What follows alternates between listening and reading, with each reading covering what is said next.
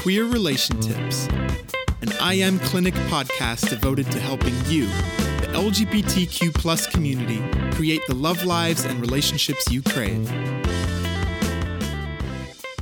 The Great Resignation has created quite a stir in the world. People are reprioritizing what they want out of life and finding that there is more to life than commuting to a job they don't love to only anticipate a paycheck that won't go very far to then sit in traffic to only do it all again the next day. As I watch the world transition and see the workforce evolve, I have also heard many people express confusion, despair, and even desperation around finding a job that really honors who they are and their destinies. Today's guest, Rayanne Stout, is a career coach who comes to us with a wealth of knowledge. If you find yourself wondering what job will really produce life satisfaction, you don't want to miss today's episode. Let's take a listen.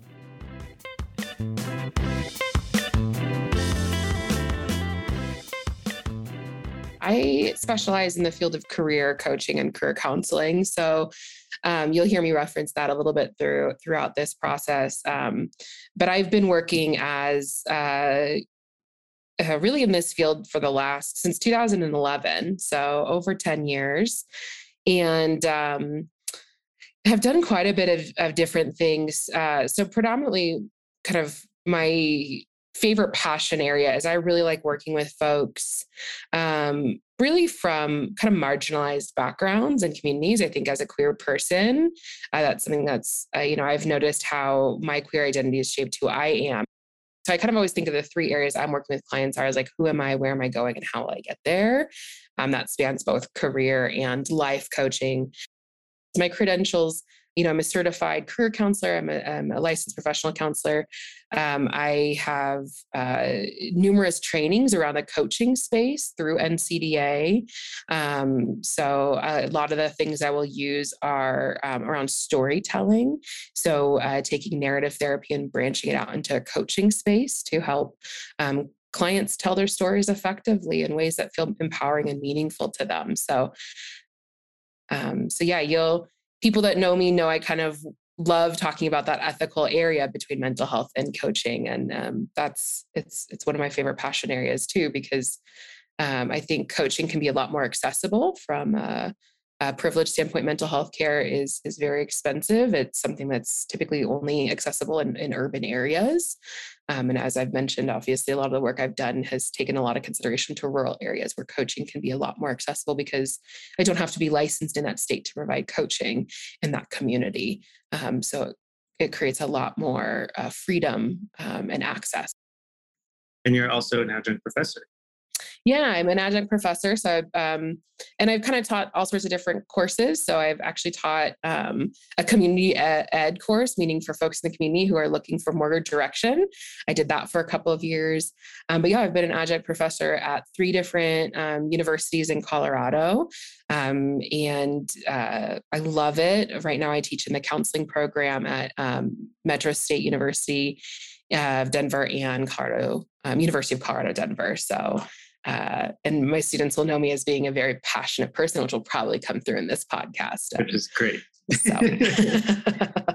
um, you mentioned three really cool questions that kind of make the they set the tone, they give a backbone to coaching. Do you mind walking us through those? Because I think they're really powerful and they're probably questions that a lot of queer people are asking. Yeah. And I, I can't take credit for coming up with these questions. They're ones I have been, I've heard over the course of my career from my mentors. Um, but I think it is kind of three parts. I mean, think of it also, also like a triangle because they'll all influence each other. Um, but who am I? Where am I going? And how will I get there? and depending on if that's like a career coaching lens or a, a life coaching lens or a financial coaching lens or a relational coaching lens, like we'll bring that into the table. But so they're very kind of broad questions for that purpose. We would use your goals in mind, depending on what type of coach you're working with. Um, and those types of coaching I mentioned are all ones that I am counsel offers. And so that's why I kind of think about those. But the, the you know the biggest piece I think of it, like kind of the foundational part we'll start with is who am I? and why this is so important is uh, in the world there's just so much noise we are always hearing other opinions. We're hearing advice. We're hearing the media. We're hearing news. Um, uh, the amount of information people take in today compared to 20 years ago is over triple the amount of information we'd get each day. Um, think of like, you know, your smartphones and things like that. So our brain actually can't even compute how much information we're getting. It's overwhelming. Um, and so, how do we know that we really want to take that next step or commit to uh, that relationship or come out to our parents um, how do we really know that that's what we want as an individual? So who we either the question of who am i is helping what i think of when i do that work with clients it's helping them silence the noise around them and listen more to their internal voice. I use a lot of um, contemplative techniques a lot of mindfulness of just kind of grounding and saying hey how do i know what a yes looks like to me? How do i know what assurance looks like. And taking that time. So, who am I? I think thinks of like, what are our values? What's most important to us? Not, again, not what someone tells us we should be, you know, valuing, but what do we find most valuable? Um, it's thinking about our personality styles. So you might, I have clients who will use things like Enneagram or Myers Briggs or, um, you know, strengths, uh, Clifton strengths. We all have different language we might use, but this idea of what is our personality style? Is does that feel congruent to our personality style that decision so like again i'm thinking about you know i think about how this influence especially within the queer community of like safety just because your friend came out in the way they did doesn't mean that's the right way for you to come out so knowing who you are hmm. might help you know the best way to step out into your truth so I think of that's the foundation. And as we learn more about that, who you are, that forms the other parts of the triangle. That's going to help us think about um, where you might be going and what feels the most important to you today. So that that next question of right, where am I going? That might be that goal of again coming out to parents or um, you know talking with your boss about a trans your transition, um, you know starting HRT or something, right? Something that feels like an important step that you're ready to take. Um, we're going to take those pieces of who you are and we're going to think about how do we want to get there what feels right for you and i say we a lot when i'm working with clients like I think of coaching as a partnership. Um, the client's the expert on them.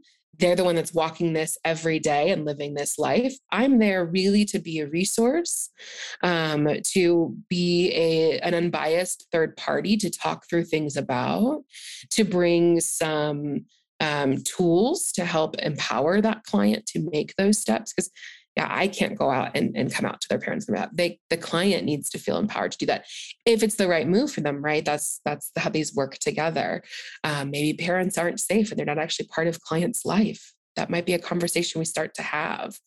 Um, so from there, right, that next piece of um, where am I going? And then how will I get there? So as you've already started to see, some of these things I'm talking about will influence the how will I get there. Mm-hmm. So it's kind of a fluid process that I'm always thinking about. And sometimes I'll even draw the triangle with clients and we'll take um, take time looking at it. And often I'll ask clients, hey, where do you feel the most stuck right now? And where do you feel the most empowered? Maybe you know so well who you are, um, and you're really just feeling stuck on how you want to get to that next step of where you're going. So that's where we'll focus in um, again you're informing me with your expertise of you. Um, so that's those kind of those three questions. And obviously that's they're very broad. We'll look at a lot of things underneath that but that's the framework that i approach um, most of the work. Because I, I again if you're engaging in a coaching process is because there's something that you're thinking about a next step a goal a movement you want to make or shift in your life. And so i think all those three questions inform um, whatever it is that's helping that's kind of leaving you feeling stuck or uncertain or like there you know is something missing or different. Mm-hmm. i think a lot of people approach either therapy or coaching with a kind of this banner question of what do i do? What do i mm-hmm. do? Am i coming out? Or what do i do in my career? And i think that these questions really break that down. Who am i? Where am i going? And how will i get there? A mentor of sorts um, of mine, Richard Rohr, once said, Isaac, you will answer the question, What do I do? when you answer the question, Who am I? Mm-hmm. And I was really frustrated when I heard that because I wanted help knowing what to do. And it almost sounded too simple. Mm-hmm. But I am in full agreement with you now, several years later, that when we do focus on this question, who am I? Mm-hmm. We collect so much beautiful data and knowledge. Mm-hmm. It's almost as though we find the connection to our own inspiration. And as it's totally a, my language, but we find our connection to our own desire again. Mm-hmm. And that gives us a really beautiful compass. Is that what you're seeing in the coaching process? Yeah, I think that's so spot on. I, I mean, exactly what you're saying. Like, we find our connection to our own desire, hmm. not our mom's desire, not the American dream desire, yes. right? What is our desire? And we're so disconnected from that. I, that's again kind of maybe a stereotyping statement, but I think with just how much news we have, how much information we have, how overwhelming it is, um, there's such a busyness today that there's often a disconnect for folks to really know in, in a true grounding within themselves what is it that I desire? And then a lot of folks that i've worked with you know they might have inklings or eh, you know spaces. I think we i think many of us know at our root what we really want what we're interested in what we're motivated by. But there can also be a lot of shame wrapped around that of, oh i shouldn't want that or that's selfish of me to want that and I think of the coaching process, um, how it differs a little bit from therapy is like therapy, we might address that shame and where that root of that shame comes from. Mm-hmm. I think of in coaching, I think if we think about how to move the block of shame. So we're not necessarily working through any of the roots. Um, again, therapy uh, is more past focused, coaching very future focused. Um, a, a, trained coach can't um, uh, again, unless you are working in the state where they're a licensed clinician, if they're also a licensed clinician, uh, c- coaches cannot um, practice therapy. But um, what I think of with that is, um, you know, with clients, it's like, you know, what is that? Again, kind of centering into themselves. What what does that desire look like within you? Mm-hmm. What might that belief system be costing us? How do we take those small steps? It's again going back to the how do I get there? How do we take small steps to work around that that shame voice or move that shame voice so we can move into that that desire, that inspiration, that that knowing that is already within us. Um, and so you'll see, like in coaching, I think of coaching as a very active process, um, very collaborative. Um, not that therapy has that space as well, um, but again, you know, instead of focusing kind of on that past and spending time, you know, working through where those the roots of those that that shame voice came from, we're kind of going to say, how do we move through it? Um, and uh, you know not everyone it's not shame for everyone i just think of that especially i think within the queer community can come yes. up because of so many years of living in the closet or just not having role models you know mm-hmm. it's if we think of right in 2015 is when um, same-sex marriage became legal in the united states uh, 2020 is when we saw um, uh, final remove uh, you know equal protections under the civil rights act um, for workplace protections for uh, for gender identity and sexual orientation. Again, up until 2020, so not it's you know not even as old as the pandemic, is workplace protections for trans and queer folks. So we really don't have a lot of models of what this looks like. So um, I think that's where within the queer community, I've noticed a lot of times there's there can be uncertainty, there can be shame, there can be um, an unknown because we just don't have there, there's just so much that living life in a closet does. I oftentimes say on the podcast that even though we come out publicly, we still leave our desires in the closet. Mm-hmm. Kind of the the phenomenon of you can only tolerate so much of me because that's the voice of the closet. And so if yeah. I come out, I might feel a little bit more liberated in that way, but I I fully holistically cannot come out. So what I really want still stays in the closet. Mm-hmm. And I hum and tiptoe and, and poke at it, but never engage it. And I feel like coaching is this really beautiful process that helps us go back and grab that very precious parcel mm-hmm. and put mm-hmm. it to use. I just watched um, King Richard. It's a movie about mm. uh, Venus and Serena Williams and family and their dad and all the sacrifices that their mom and parents made. And it's such an inspirational movie, but what really strikes me about that is the process of coaching that it becomes so minute. You know for them in the movie it's this open stance versus closed stance the the slight rotation in the wrist and like all of these really fine-tuned things that really make something successful.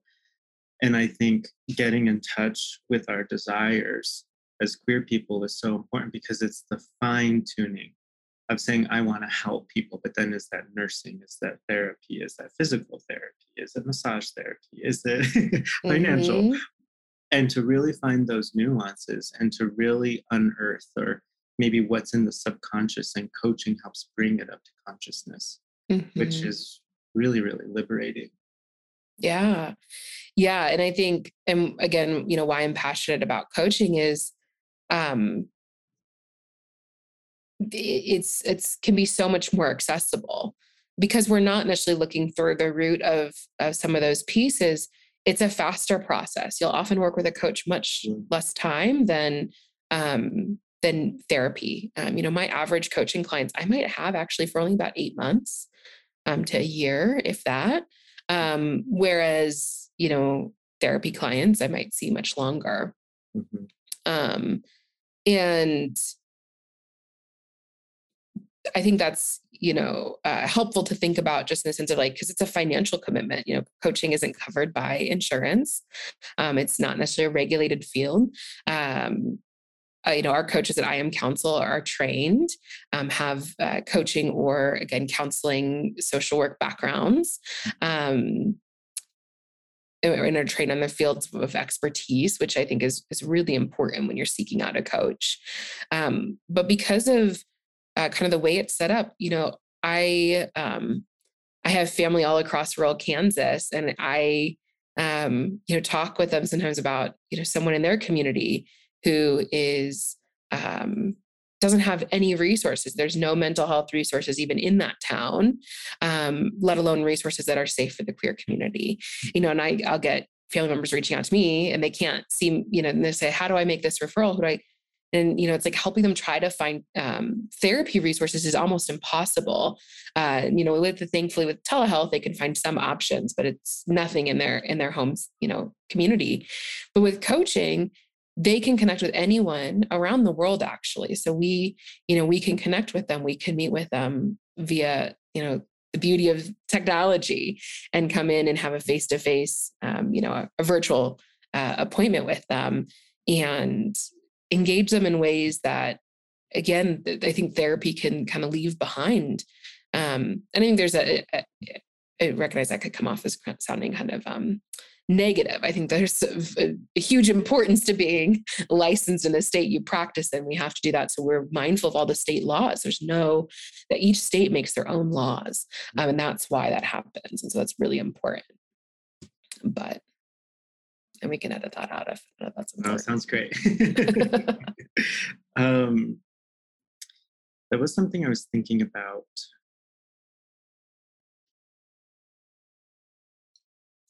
I find that for me, my profession is something I do for a paycheck, absolutely.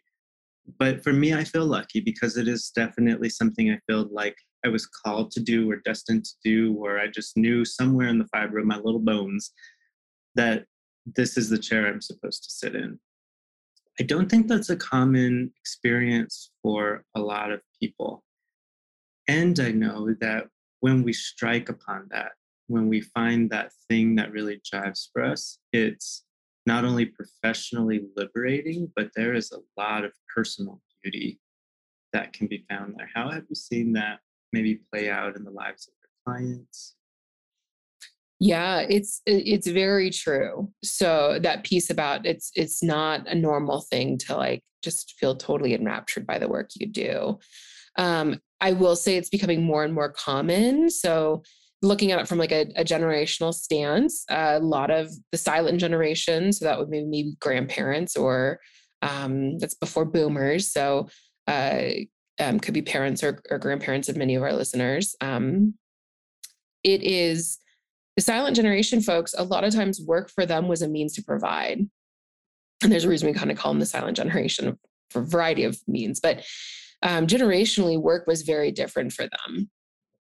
And then we have boomers who a lot of uh, I mean, my background, my, my, bachelor's degree is in history, so I'm going to take you through a little history lesson. Um, I, I love looking at the generational understanding of, of how we understand values and work and, and those types of things. But um, essentially, boomers they benefited from um, you know that's the time and era of um, post World War II, we've got some economic shifts. We've got the Great Society. That's going to be towards later of the boomers, um, which is like where we get, we call it the Great Society, or sometimes you'll hear it called like the alphabet soup. This is where we get programs like WIC, um, so women and children, um, kind of what we think of like food stamps and, and a lot of different other types of things. Um, a paycheck actually typically at that point, you know, could pay for uh, and sustain a family. So you could be a manager of a grocery store, a local grocery store, and make enough to support your family at home.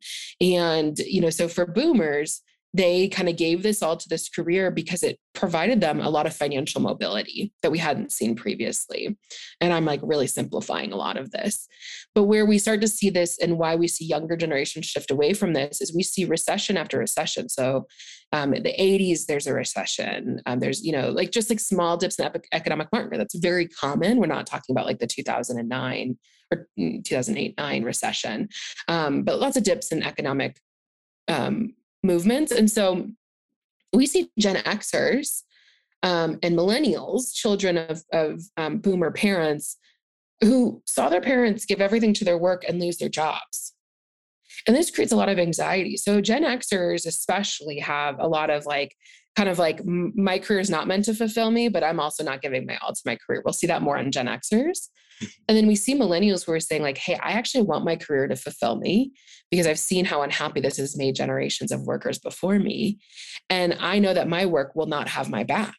Mm-hmm. Um, especially if you think of most millennials, at night, we look at millennial generation like 1980, some people say 95, some people say 2000 the, where the crux of that, if you think of like coming to age, is right around their prime workers in that 2009 recession.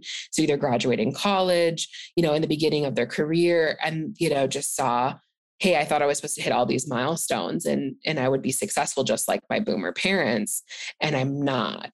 I can't afford that house. I can't afford this, um, or I've got student loans. Again, in the same time period, college has gotten more expensive because there's more expectation of what we call wraparound services, so providing mental health services and so on. And we're not publicly funding it anymore. So actually, most public, I shouldn't say most, but like I think of some key public institutions I've worked at have almost no state funding, if at all.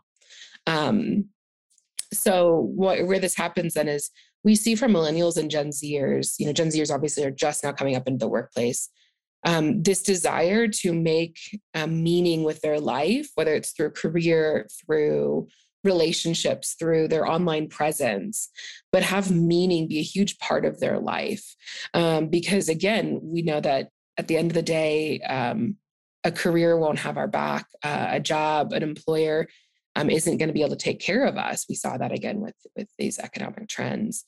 Um, we're seeing that again with the pandemic. So, long story short, I, a lot of the clients I work with want to find meaning in their life through every aspect. So, again, relationally, um, through their career, uh, through all these different components. And um, I think that's kind of comes back down to like, we're probably not going to have every pot full at all times. There's, there's, um, kind of a realisticness of that that's that can like leave an emptiness of striving like we're just striving for this but understanding so it'll talk about kinds of like where is the compromise? Where where do you not compromise? What are your non-negotiables? If you've ever worked with me you've heard me say that before. I, I say we're building your measuring stick um, because that's how you're going to measure the decisions you make in life whether it's again to stay with a partner to move for a position to decide what house you might want to buy um, that all goes back to the idea of who you are where you're going and how will you get there. So if we build that measuring stick and like knowing again over life, you will change. You might have kids, you might get married, you might um, lose a beloved friend or family member. Those things shape us and shift us. So typically we kind of say like research is that we don't change, you know, deeply in our core so much as we get to adulthood, but you are also always changing as a person. Your values will shift and change. Your desires will shift and change. So when I work with clients to build that measuring stick, I, I also talk with them about how do you adapt that measuring stick? How do you check in with yourself to know does your career give you meaning? maybe your career is a place maybe your, your your work is a job right now because your home life is giving you so much meaning and you need a job where you can be home more um, and again we saw that i saw a lot of awareness around that with the pandemic where people are saying is it worth it to me to be out in public for this type of paycheck when i have a, a person at home who is immunocompromised and um, so clearly you can see I, I get on this soapbox about this because this is important to me but knowing that it's not it doesn't have to be all or nothing um, and I'm kind of laughing thinking about this because I was just listening to a podcast earlier this week about uh, the all or nothing marriage, which if you're not familiar, it's a book by um, a researcher. And uh, I was listening to a podcast featuring him about how even we approach marriage and relationships from this all or nothing approach. And that's not a bad thing, is kind of what he's saying, but it is, it, there's a lot of stakes. There's a lot uh, um, uh, you know, um, it's a high stakes game, if you will. Mm-hmm. And so we're seeing the same thing with career. We're seeing the same thing with, you know, with owning property. And so that doesn't mean that that's a wrong thing. Um, but in, you know, kind of echoing even just what that author says is it's this aspect where how do we diversify? You know, our marriage can't necessarily be all or nothing. Our house can't be all or nothing. Our career can't be all or nothing necessarily. It could be, and sometimes we find that diamond in the rough, and it's amazing if we do. It can be so deeply fulfilling. But there's also, there's only so much we can control. So, how do we move and diversify? Just like we might diversify our portfolio of funds, um, our money, how do we diversify where we're getting our meaning in life? So, hmm. from friendships, from relationships, from a job or career, from an animal in our life, you know, our pets, to our hobbies. So how that's kind of the work I talk about with clients is you're a multifaceted person. So how do we diversify that over all the different areas you live in that are important to you? I kind of am finding myself thinking a couple of things. One, coaching, it's just such a sacred process. I wonder if there's the conception out there that therapy is top tier and coaching is somehow um, like second rated. You mm-hmm. know, like, oh, you got a coach, but not a therapist, poor thing. you know? um, but in this way, I do feel like there is so much wisdom behind career coaching. Um, and and the goals of it aren't necessarily to go backwards and heal, which is the goals of therapy. But for coaching, it almost sounds like identifying goals and moving forward, but with this really profound type of liberty, like this mm-hmm. authenticity you tap into that spurs you forward, which just sounds amazing. And with this kind of diversifying, if you will, or this diversity of satisfaction, I think that it, it sounds like what you're saying is coaching isn't necessarily about finding the job that's going to be your destiny like i feel like mine is but almost finding the life satisfaction wherever it wherever it comes from for you. Yeah absolutely and i love that you touch on that um that you know sacred work. Um one of my career mentors and heroes and birthday twin um spencer niles once said uh in a training i was in um career work is sacred work mm. and um you know, uh, he has such an interesting life history. He actually was training for the priesthood. Um, and I can't remember exactly what ended up happening that he, oh, I think he desired, again, it goes back to who we are, where we're going, how we'll get there. I think he had a deep desire to get married and he couldn't do that in the priesthood.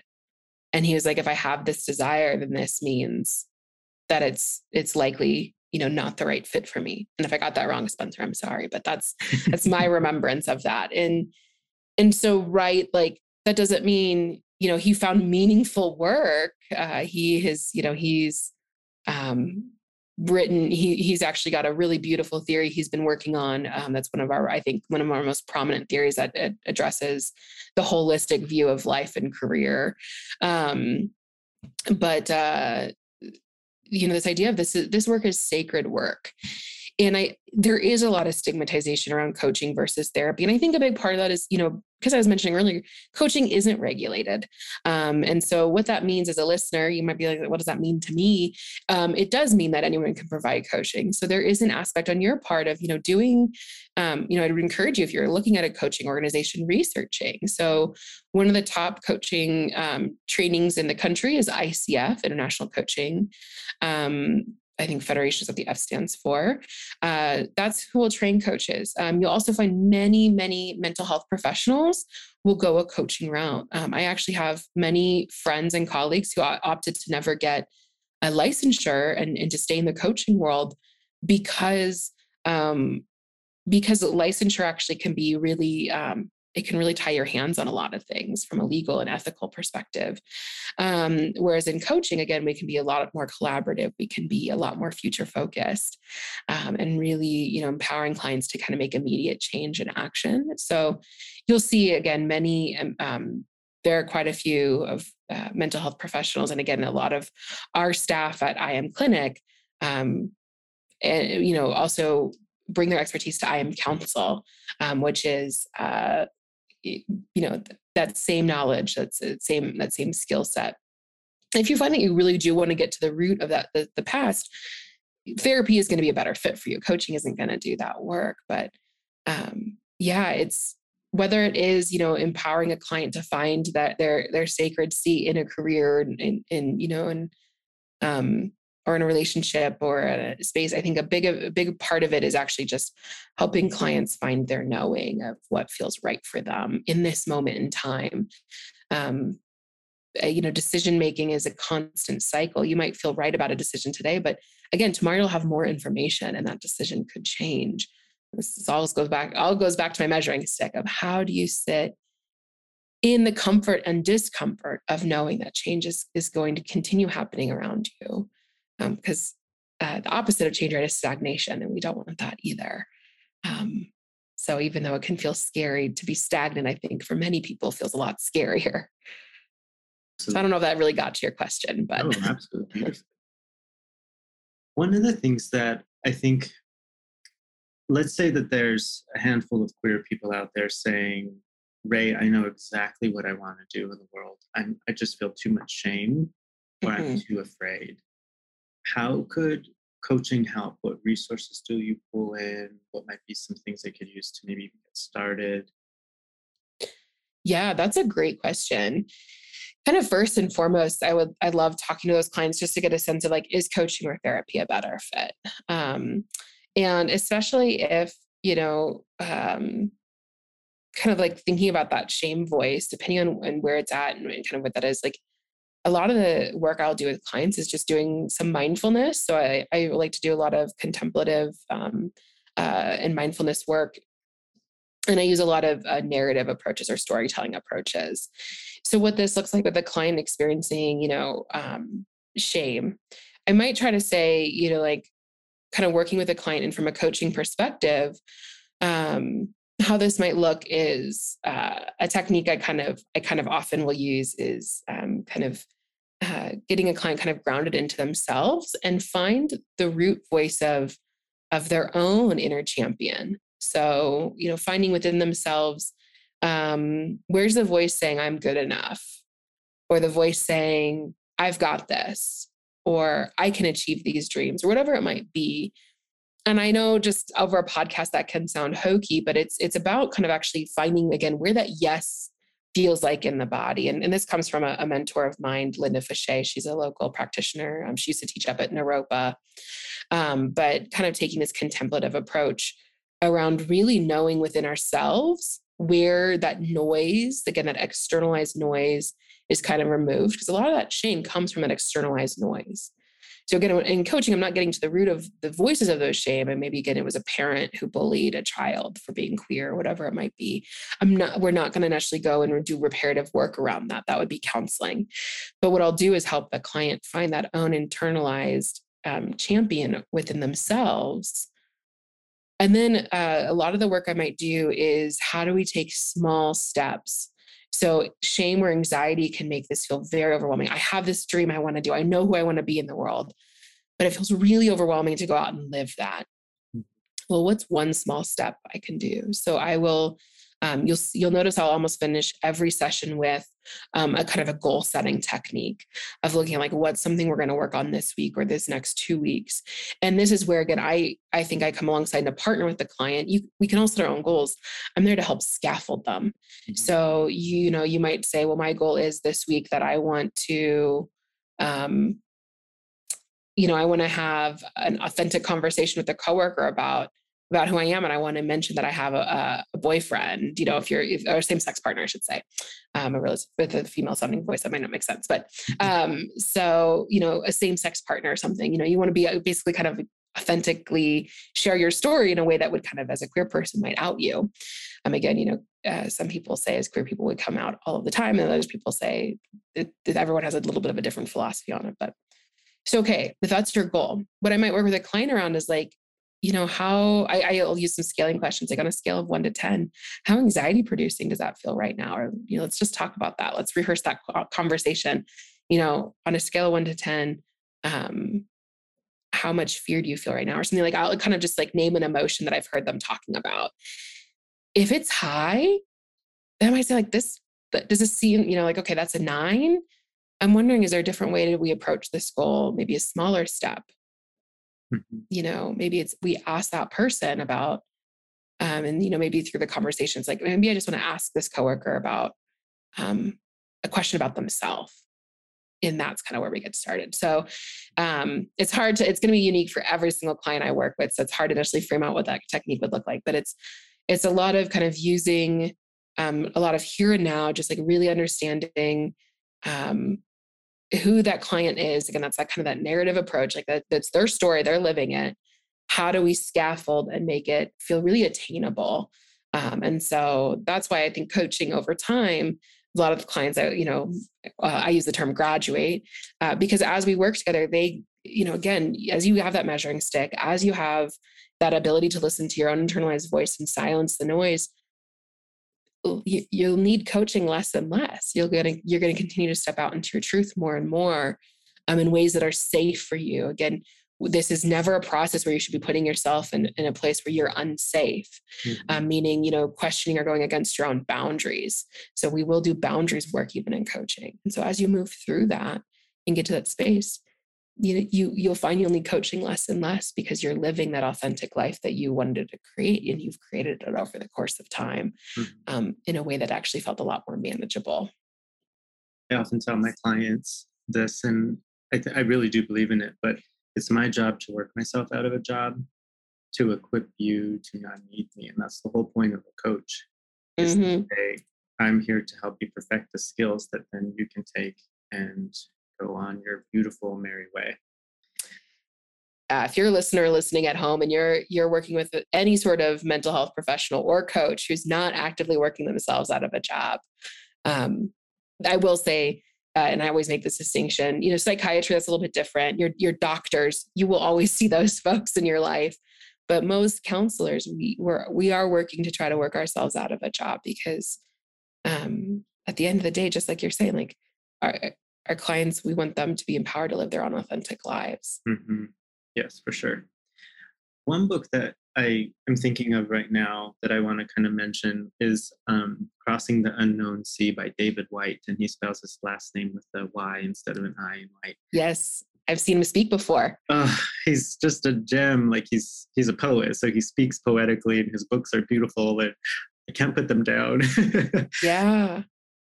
But one of the things that he does say in his book, when he was transitioning from being an employee to kind of a full time poet, if you will, is doing one thing every day. And then after the, a year, you can turn around and say, I just did 365 things to get me towards my goal. And I really do believe in that, especially when we're looking at coaching. Um, mm-hmm. Um, you know, I'm working with a personal trainer right now, and to see the progress, it's not overnight, but the consistency of working with that coach, it adds up. Yeah. And I, I just so believe in the coaching process, not only because it allows us at, at all this queer staff we have at I Am Clinic to work with people no matter where they are in the world. That's the number one piece of coaching, but two, so that they have access to kind of the life satisfaction that anybody else has. And of course, I will fight tooth and nail to make sure every queer person has access to that. Um, and I know that you are as well. One thing that I do find particularly fascinating about your wisdom, and I do mean that honestly, is just the way that you're so cognizant about um, at least the laws here in Colorado and sometimes even federally um, for the perfection, um, protections of queer people and trans people, dead naming in the application process, um, what names you have to put where, and how to kind of navigate some of the more sensitive issues from an HR perspective of being queer in the workforce. Um, do you mind if I was a young trans kiddo just out of college and I didn't want to put my dead name, even though it still might be my legal name on an application? How would I move forward with that? What's what do I have access to? Yeah, this is an area I'm, incredibly passionate about because unfortunately, like what we know is discrimination happens, implicit bias. So again, like this idea of unconscious bias is one of the big contributors to um, how people get screened out in the in the job search process. Um, this is why often actually one of the top ways to find a job is through someone you know because and it has nothing to do with like um, you know, parent, mom, dad, it's it's usually a third degree or more um, separation. So, like your friend introduced you to their aunt, who introduced you to their coworker, who gives you an interview. Um, it's because there is, you know, like that. There's a fear of the unknown. So when you become a known candidate, things feel a lot safer. And so, what that means is that is a especially as a, a trans person or as transgender folks applying for positions um, the name change process is time consuming and can be costly. So um, there is an aspect, right, where you might have a legal name that's different than your preferred name. And really, I think of like in your job searching process, there is already so many places where you don't have a lot of power, right? So, like, you are looking for a job, meaning someone else has power. They have a job that you are looking for, they have income you are seeking. Um, and so, I'm all about how can you maintain as much power as possible in this process. And so your resume, any, and this is true for every single person in the United States. This is US based culture. So if you're listening not in the United States, I would encourage you to um, get to know customs in your in your home country. And fun free fact, there's a resource called Going Global you can actually usually access it through your Department of Immigration or your local library. So the US Department of Immigration pays for going global. So you as a citizen can go log in, um, or you don't even have to be a citizen, but you can just go through the, their website. But just search going global. You'll probably find a, a workaround to get to the portal that's, that's um, uh, paid, again, through your library or through your Department of Immigration. But they actually maintain resume facts for almost every con- major country in the in the world. So this is this information if you're a listener not in the us this is this is really only true for the us um, but in the united states a resume is not a legally binding document. So what does that mean for you? That means you can put your preferred name on your resume. That's and this is yeah, this is not, this is great for our trans folk, our trans clients. This is great for just every single person. Um, maybe you have a preferred name that you go by that is a shortened version of your name, or you go by a middle name. I always say, what name will you know when someone calls you on the phone? Because that's the most common way they're going to invite you for an interview. Um, if someone calls you on the phone, what name will you answer the phone to? So if you get dead named in that process as someone's inviting you to an interview, I I imagine that would cause a lot of internal internal um, turmoil. Uh, turmoil. Um, and so putting the name you prefer to go by on your resume, and it is not a legally binding document. You should always be truthful on your resume to the best extent possible. So if you're being true about the name you prefer to go by, then you're following kind of the rules, so to speak, of a resume. You will have an application, and that is a separate document. So most mid-sized and larger companies. So this is not going to be true of companies that might be like 50 people or smaller, 20, 25 employees or smaller. Um, but most companies over a certain size in the United States have to follow what's called equal employment opportunity law. And so they will have an application process that goes separately to HR. That is where you do usually have to put your legal binding name. It will say, What's your legal name? Are there other names you've gone by? and that kind of information. That is a confidential document that goes to HR. It really um, and truly shouldn't be going to the hiring committee. They shouldn't have any knowledge of, of that information. Um, every company will work a little bit differently. So sometimes, but again, that's usually the document that HR is going to, you know, pull your background check. Um, and I can tell you again, as an employer, we don't usually see the background check or a hiring manager. We don't see the background check. We're told by HR what the background check pulled up. Like we saw some flags around trust. You know, this is a, since this has to do with money, we're not sure you should move forward with hiring. Um, we'll see that if you have um, uh, that will only come up if there's uh, if you've been convicted of a crime around theft. So like that's like what that language looks like. So realize I'm probably giving more information than what you need, but just know your resume is not a legally binding document. You can put your preferred name. Um, so for myself, my name is Ray. My middle name is Ann. If you grew up with me, you knew me as Ray Ann. That's what my family always called me because I was bald until I was about four and wore my brother's hand me down. So no one knew my gender identity. And I do identify as female. And so um, I actually will put Ray Ann on my resume so people understand that I'm female identified because I don't want to get misgendered in the interview process. Um, now, there have been times I've put just Ray because I know that male privilege can carry me into places that um, female pri- that my female identity might not get me into.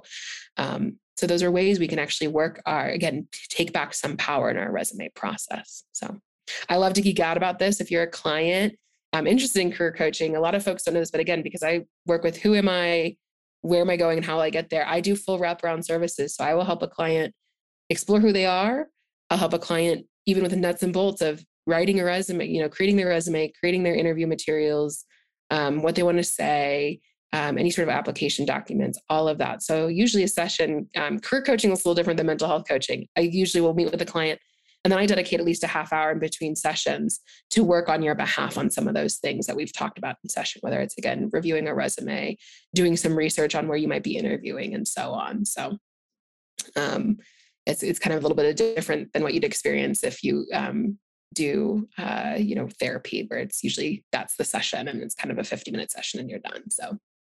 If there is a young let's say i don't know 22 year old lesbian in rural in in the rural south who just feels so trapped and doesn't know where to begin for career coaching what advice might you give to her? If you had 30 seconds? Oh, 30 seconds. I think I'd start where do you feel the safest? And where do you feel the most like yourself? And safety, I don't mean just physical safety, I mean psychological safety. I mean someone who holds your story and holds it sacred, just like we're talking about today, um, because we are all sacred beings. So, where do you feel the safest, the most seen, and that doesn't that might not be in a career that might not be it might be with a friend a parent a loved one. You might say i don't have anyone that i feel that way about right now. And i would say that would be where you want to start is how do we find that one person? Um, they're out there because you were likely that one person for someone else in your life. We don't always see it. Um, we're too close to it sometimes when when things are tough. Um, but where do you feel the most safe? And where do you feel the most alive um, they might be the same place, they might not. And from there, I would say if there's a person or you know a few people that you feel safe with, I would say you know I would I would this is something I'd really want to talk with the client about before I'd encourage them to actually do this. Make sure it's the right fit for them. But you know, could you with one of those people share about what makes you feel the most alive with them? Just one person and again, I'd want to know if, if, if, you know, asking yourself if you hear that, you're like, oh gosh, that feels really overwhelming. You know, again, I'd say on a scale of one to 10, one being low and 10 being like, ah, you know, if it feels five, six, might, might be a great step. If it feels above a six or seven, before you take that step, I'd say, what's one thing you can do to bring it down? Just a, just a half step.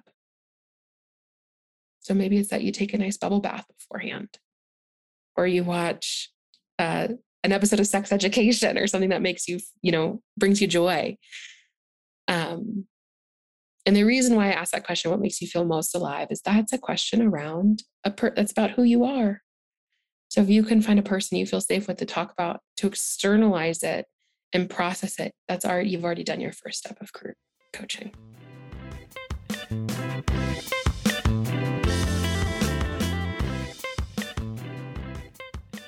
Who am I? Where am I going? And how the hell will I get there? Three poignant questions we all ask ourselves from time to time. These questions not only help us find stability in life and shore up our peace of mind, they also help us deepen in self knowing. As queer people who enter the workforce, we all show up with varying degrees of privilege. Entering the job market might be so easy for some that they land in a job out of convenience rather than true assessment, while it may be completely overwhelming for others who get stuck wondering how they will survive in the workforce, let alone apply for a job. I am certain that our desires, our emotional cravings are our compasses. And as we take note of all the cravings we have and understand what the cravings are designed to satisfy and what they are designed to produce, we naturally come to see who we are, where we can go, and exactly what traits we possess that can get us into our final position of true satisfaction. In this light, career coaching isn't only about finding the right job, it also helps us build a foundation of knowing who you are what capacities you possess, and what faculties will activate from within you. This foundational knowing will help guide you to the job that not only honors your whole personhood, but also one that makes it come alive. I know that a lot of us spent years, major portions of our lives trapped in a very tiny closet where people could neither see us, invest in our true self, nor help mold our developmental process so that we could easily become self confident queer people. It is because I know just how silent our closets were and just how empty we might feel coming out of those closets that I want to make sure you hear it's your turn to shine. And I want you to know just how shiny, capable, worthy, and special every square inch of your essence is. Who am I? I am beautiful, I am competent, and I am capable. Where am I going? To a place where my truest self is honored and alive. And how the hell will I get there? By knowing who I am first. Until next time. Mwah. Queer Relation Tips is a podcast sponsored by I Am Clinic, a counseling practice devoted to the LGBTQ plus community with in-person and virtual counseling options available. I Am Clinic Create the love lives and relationships you crave. Find us online on Instagram at LGBTQ underscore therapy and Facebook at I Am Clinic. That's I A M Clinic.